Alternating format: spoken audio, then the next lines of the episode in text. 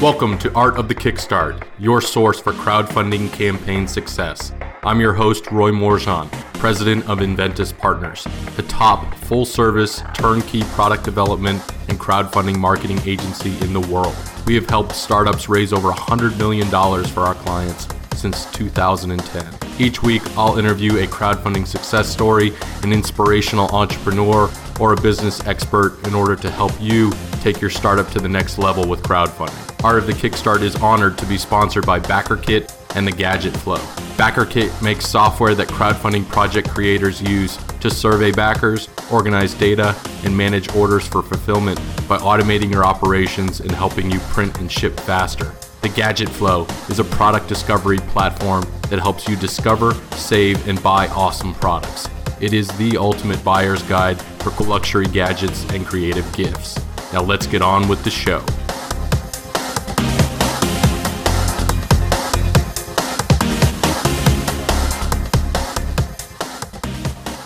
Welcome to another edition of Art of the Kickstart. Today I am talking with Lior Ohayon and Aaron Spivak, founders of Hush. Gentlemen, thank you so much for being on the show today. Thank you for having us. Thanks. All right, so this Hush Iced blanket, this awesome cooling sleep-induced blanket, is active right now on Kickstarter, raised over two hundred seventy-five thousand U S dollars so far with over eighteen hundred backers. So let's talk about Hush Blanket and what inspired you both to create this awesome product. Sure. So we've already been selling our weighted blankets for about um, a year now. And we noticed in the summer months, there was a slump of sales. And it was definitely due to the fact that people assume and know that it's it's a very hot or, you know, heat-producing blanket when you're under our regular cover. So people have been asking for a cooling blanket for a while. And um, that's how we decided to combat two things at once. You know, don't let people overheat in the summer and also protect our sales in the summer. Nice. So you guys have been selling the Hush blanket. Now we've got the Hush Iced blanket. What was the process like of determining, you know, how to blend bamboo, cotton, et cetera into the blanket itself, and then deciding what other features to include when designing this product out? Yeah, I mean, we did a little bit of research, obviously, into what types of fabrics are available for people who are looking to cool down and what was used already in the market. Sometimes there's uh, some sheets that people are using that help them cool down, some pillowcases, stuff like that. And we didn't want something that was already available. We wanted something extremely unique. So we basically did a bunch of research, sent out a bunch of, you know, sample requests, all different types of fabric manufacturers. And it actually worked out that a composition was made almost by accident by uh, one of our potential manufacturers that turned out to be the coldest, most amazing fabric we've ever felt. And the reason why I say accident is because the composition that we originally asked for wasn't the one that they sent us. Um, so we had to kind of decompose that blanket and see how it was made. But uh, the second we felt this this sample, this little product, we were like, wow, like th- this is it. This is what we've been wanting the whole time. So it was quite special once we got it. Interesting. So you guys launched your previous product that's for sale right now, the Hush Blanket, as like an online store business. What made you guys decide to use crowdfunding to launch the Hush Iced Blanket? That's a good question. Um, I think we've seen the success of other products on Kickstarter. We wanted we wanted to launch a product. Like when we first when we first launched our regular Hush Classic blanket, we just went straight to AdWords. Like we just started with some ads and we started getting some pre-orders. And we've actually been in pre-orders since September, meaning we haven't ha- been able to hold stock for four or five months now, because uh, even more, six, seven months, because we keep selling out. So we we thought, instead of just selling out all the time and not being able to keep up with with these sales, let's just do a Kickstarter where people are accustomed to waiting quite a long time. It'll prove the concept and we'll be able to get them all out in one order with all the cash that we receive in one shot, which is essentially what Kickstarter was designed to do.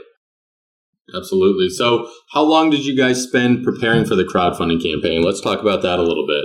I know you had mentioned uh, just now that you guys have been using AdWords to kind of get users into your funnel for the current blanket that's on back order.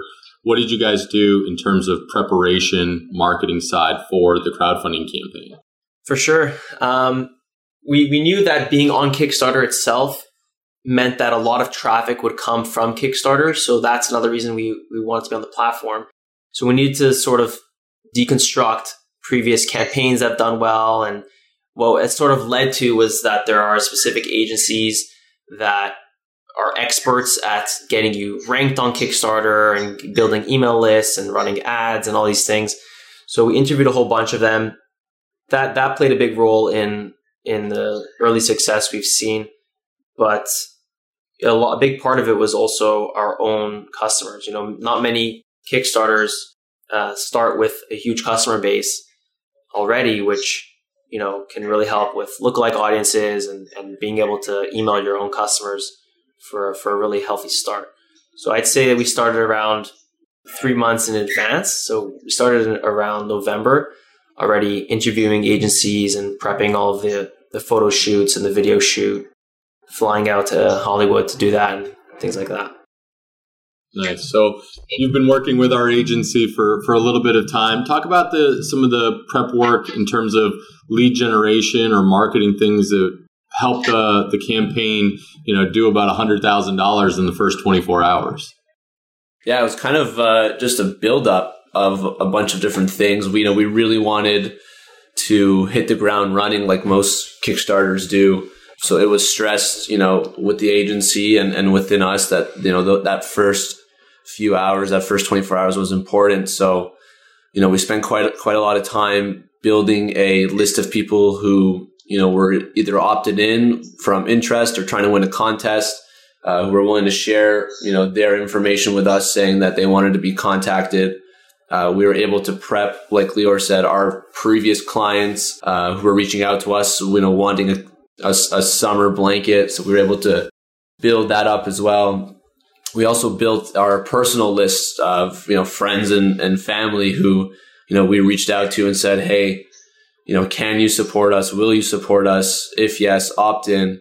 Uh, and it was, it was really important for us to build that list. I mean, I don't know what the final numbers were, but I think it was well over ten thousand people who were, you know, committed and ready to, to buy on opening day. So it was definitely a joint effort, but we we look back at it now, and if it wasn't for that prep that we spent prior, then, you know, it probably wouldn't have been as good as it was on opening day, considering we weren't on like the, the homepage of Kickstarter or anything like that. So it was completely all traffic from efforts that we put in before. I think it's like thirteen percent of our pledges came from like friends and family on first day, which is which is pretty awesome. Yeah, it's always great when uh, people come in when they say they're going to come in to back and support your idea, right? Yeah, it's, it, the, the support has been incredible. Like, you know, we saw the the traffic come in from all the generated leads with the agency, and then to see our customers, you know, wake up and, and buy a, a piece of their blanket like on opening day, and to see uh, people. I know we launched at I think ten a.m. or eleven a.m. Like for most people, they're working at that time. Uh, for people to stop what they're doing, check their email, and, and purchase was uh, was pretty special.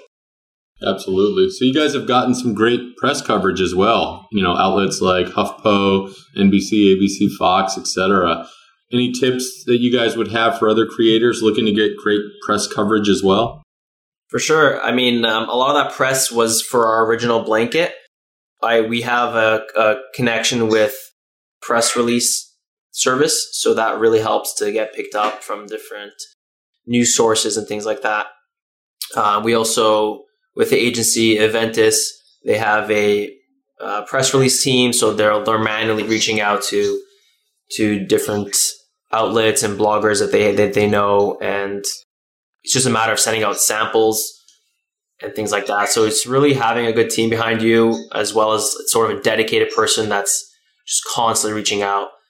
We did a little bit of um, of a hack I'll share with your audience. So we we downloaded all of the the links of our some of our competitors uh, where, and saw where they were featured. And then we spent some time finding out the email address of every single journalist of those features And then we email them one by one, um, offering a sample if they write about us. And that's been a really good thing.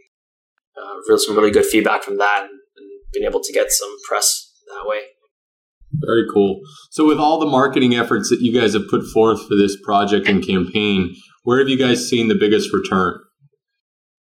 It looks like the biggest return has been from that initial list of email leads that we that uh, Enventys helped us build. We had like thirteen percent of pledges from that, and then seventeen percent of pledges just from our own like website traffic. Uh, we already have some organic traffic and telling our friends and family and our own email list. So altogether, that's around like thirty percent, well over one hundred thousand dollars um, just from, you know, the preparation that we did in advance. And then it starts to go down from there. So like after that, it's Facebook ads is like ten percent, and Kickstarter sent, you know, thirty percent on their own from their different popular pages and things like that. Nice. So let's talk a little bit about your backers. I know many of them are friends and family uh, up in Canada. Have you gotten much feedback from them so far? And of the feedback that you guys have received, how have you guys been managing that with also promoting the campaign and then getting ready to go into manufacturing for this new product? Yeah, sure. I mean, I think some of the, the challenges has been using Kickstarter as sort of an e-commerce store, which is not, it's not meant to be. So right away, people want variations. They're saying, "Where's how do we upgrade to a queen size blanket or a king size blanket, which you've never even considered before?" And now the demand is so high that we've added it as a stretch goal. So there's figuring out that, you know, how to how to add, you know, like add twenty dollars to your pledge to upgrade and all these different things. So it's been mainly colors, uh, sizes, and people wanting to. to sort of feel the fabric with, uh, without, they're, they're basically trusting a video to show them the quality and the the, and the coldness of a, of a fabric that they can't feel. So that's been some sort of feedback that we've been getting. Yeah, I mean, it's been pretty cool to see someone look at, at you know, a, a photo on Kickstarter and have trust in the platform and have trust in us and believe in us to to deliver on, on the product, right? We find that sometimes with, with tech products or gadgets, you can kind of show the way they function and the way they use with a video, but it's very difficult to look at a picture of a fabric and imagine yourself under it and its benefits, and then, you know, want to get yourself, you know, one of those products. So it's been kind of cool to see, you know, the amount of support and the amount of belief that, that, that people have. And, you know, it's been, it's been quite a ride. And I really like the way that Kickstarter has built that with their audience, and that people, you know, really trust the, the people on there. Yeah, I mean, just looking at your stats, it's, uh, you know, about a third of your backers are first-time backers, which is always really great to see that, you know, the product and your presentation, the pre-campaign and all of the marketing has been able to, you know, win the trust of so many new community members to Kickstarter for this innovation that you guys are bringing to market. You also brought up a really cool point in terms of the stretch goals. You guys have some really cool stretch goals that backers have unlocked. Talk a little bit about that process and how you guys went ahead in terms of deciding what to offer as stretch goals. Yeah, I think we only have one stretch goal now, which is the king. So people were asking, you know, if this is a prototype and you still have to go to manufacturing to make this, why can't you just make a king size? So you know, our, our typical answer is that the blanket is meant to be a personal blanket. You're not really sharing it with someone, although you can.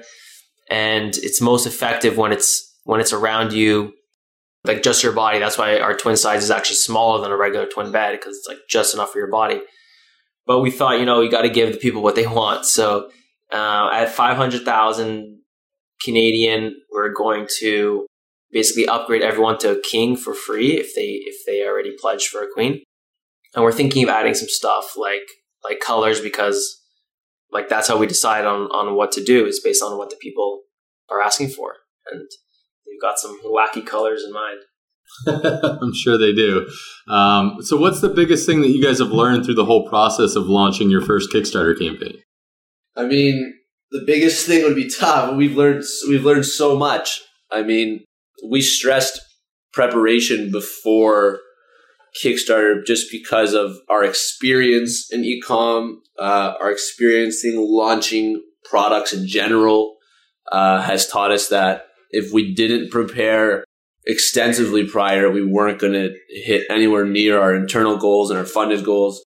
So we definitely learned how important that is. We also learned that although it is thirty days, it is, you know, and we're only halfway through just about, it's, it is a marathon, and it's important not to be on it all day and, and to be stressing about it every hour to see. And, and it's important to understand, you know, what we wanted to accomplish here and to kind of stay within that groove and to kind of continually, you know, hit tasks every day that we create for ourselves, remind ourselves that, you know, that we need to keep, we need to keep going and, and hitting certain things. So I would say if, for anyone who's hasn't started one yet, I mean, we're no experts, our first one, and we're halfway through. But if you're setting up your first one and you're looking for a little bit of advice, it would be one, you know, get a good agency that, that you trust in.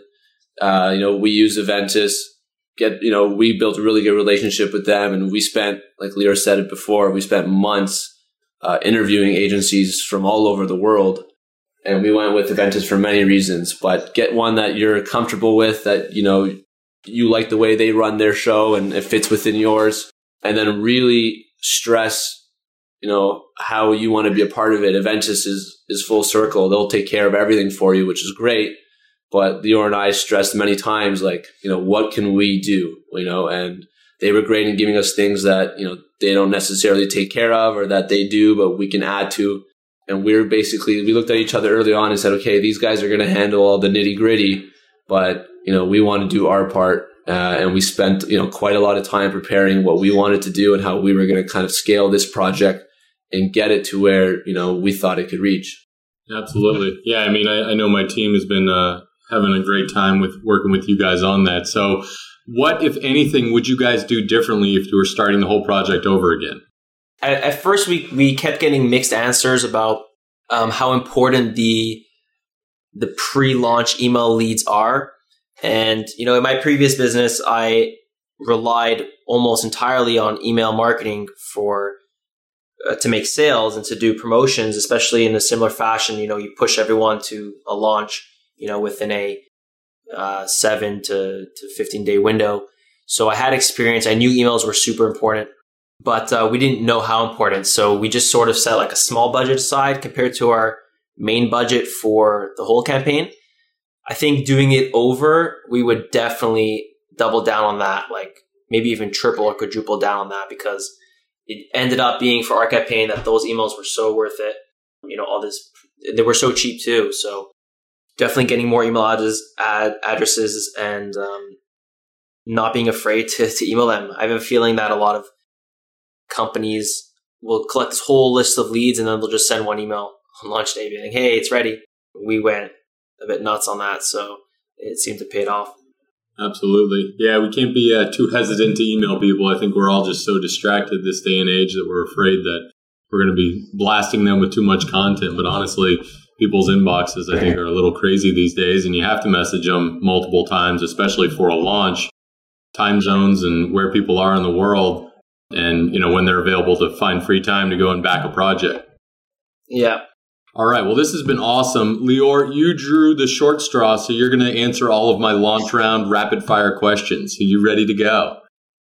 Let's bring it. All right. So what inspired you to be an entrepreneur? Oh, boy. um, oh, I don't think this is going to be rapid fire. What inspired me to be an entrepreneur? I, um... I was in university and I saw on the campus there was these hot dog carts and I thought, these guys are living the dream. You know, they're not in class and they're making money. So I did the math and I'm like, Mom, I'm not coming back to school next year. I'm going to open a hot dog cart. So it was really just seeing people not being stuck in the same situ- situation I was. And that really drove the fire to be an entrepreneur. Um, obviously, I didn't start a hot dog cart. Selling blankets instead, but that's deal, right? Exactly coming soon. So, if you could meet with any entrepreneur throughout history, who would it be? Throughout history, probably Elon Musk. All right. What uh? What's the first question for Elon? How do you do so many things at once? Yeah, that's a good one. Um, who did you look up to growing up as a kid? Growing up as a kid, I probably looked up to, you mean business-wise? Anyone. Probably my brother. Yeah? How come? Because he seemed to uh, have all the answers as a firstborn child. He went through all the toughest parts, got all of the, you know, all of the um, strictness from my parents and, and learned a lot in life, so... I got uh, I got the easy way out. Nice. Uh, any book you would recommend to our listeners? A lot of books. Um, for mindset, I would say The Power of Now by Eckhart Tolle, um, which will help you sort of stay present, especially in a tough, a tough and wild environment like launching a Kickstarter. Nice. Last question. What does the future of crowdfunding look like? Um, I think the future of crowdfunding is going to take a bit more of a investor role. I think people want, like I've been looking at some crowdfunding campaigns and I actually want to invest in them as, as an investor. So I think people will not only get a piece of the product, but they might get like a piece of the company or something like that. Um, that's just a direction I'd love to see it go in. Yeah, equity crowdfunding is definitely interesting as well. Well, this has been awesome, guys. This is your opportunity to give us your pitch, tell people what you're all about, where people should go, and why they should check you out. Awesome. So we are Hush Blankets. Then our newest product is the Hush Iced blanket for the hot summer months and for hot sleepers. If you're in Canada, you can check us out at hush blankets dot c a. The rest of the world, hush blankets dot com. And Instagram at hushblankets. Can't forget that Insta. Well, gentlemen, thank you so much for being on the show. Audience, thanks for tuning in. Make sure to visit art of the kickstart dot com for the notes, the transcript, links to the campaign, and everything else we talked about today. And, of course, thank you to our crowdfunding podcast sponsors, The Gadget Flow and BackerKit. Lior and Aaron, thank you so much for being on Art of the Kickstart today. Thank you so much for having us. It's been a pleasure. Thank you. Thanks for tuning in to another episode of Art of the Kickstart, the show about building a business, world, and life with crowdfunding. If you've enjoyed today's episode, awesome. Make sure to visit art of the kickstart dot com and tell us all about it. There you'll find additional information about past episodes, our Kickstarter guide to crushing it, and of course, if you love this episode a lot, leave us a review at art of the kickstart dot com slash iTunes. It helps more inventors, entrepreneurs, and startups find this show and helps us get better guests to help you build a better business. If you need more hands-on crowdfunding strategy advice, please feel free to request a quote on Enventys Partners dot com. Thanks again for tuning in, and we'll see you again next week.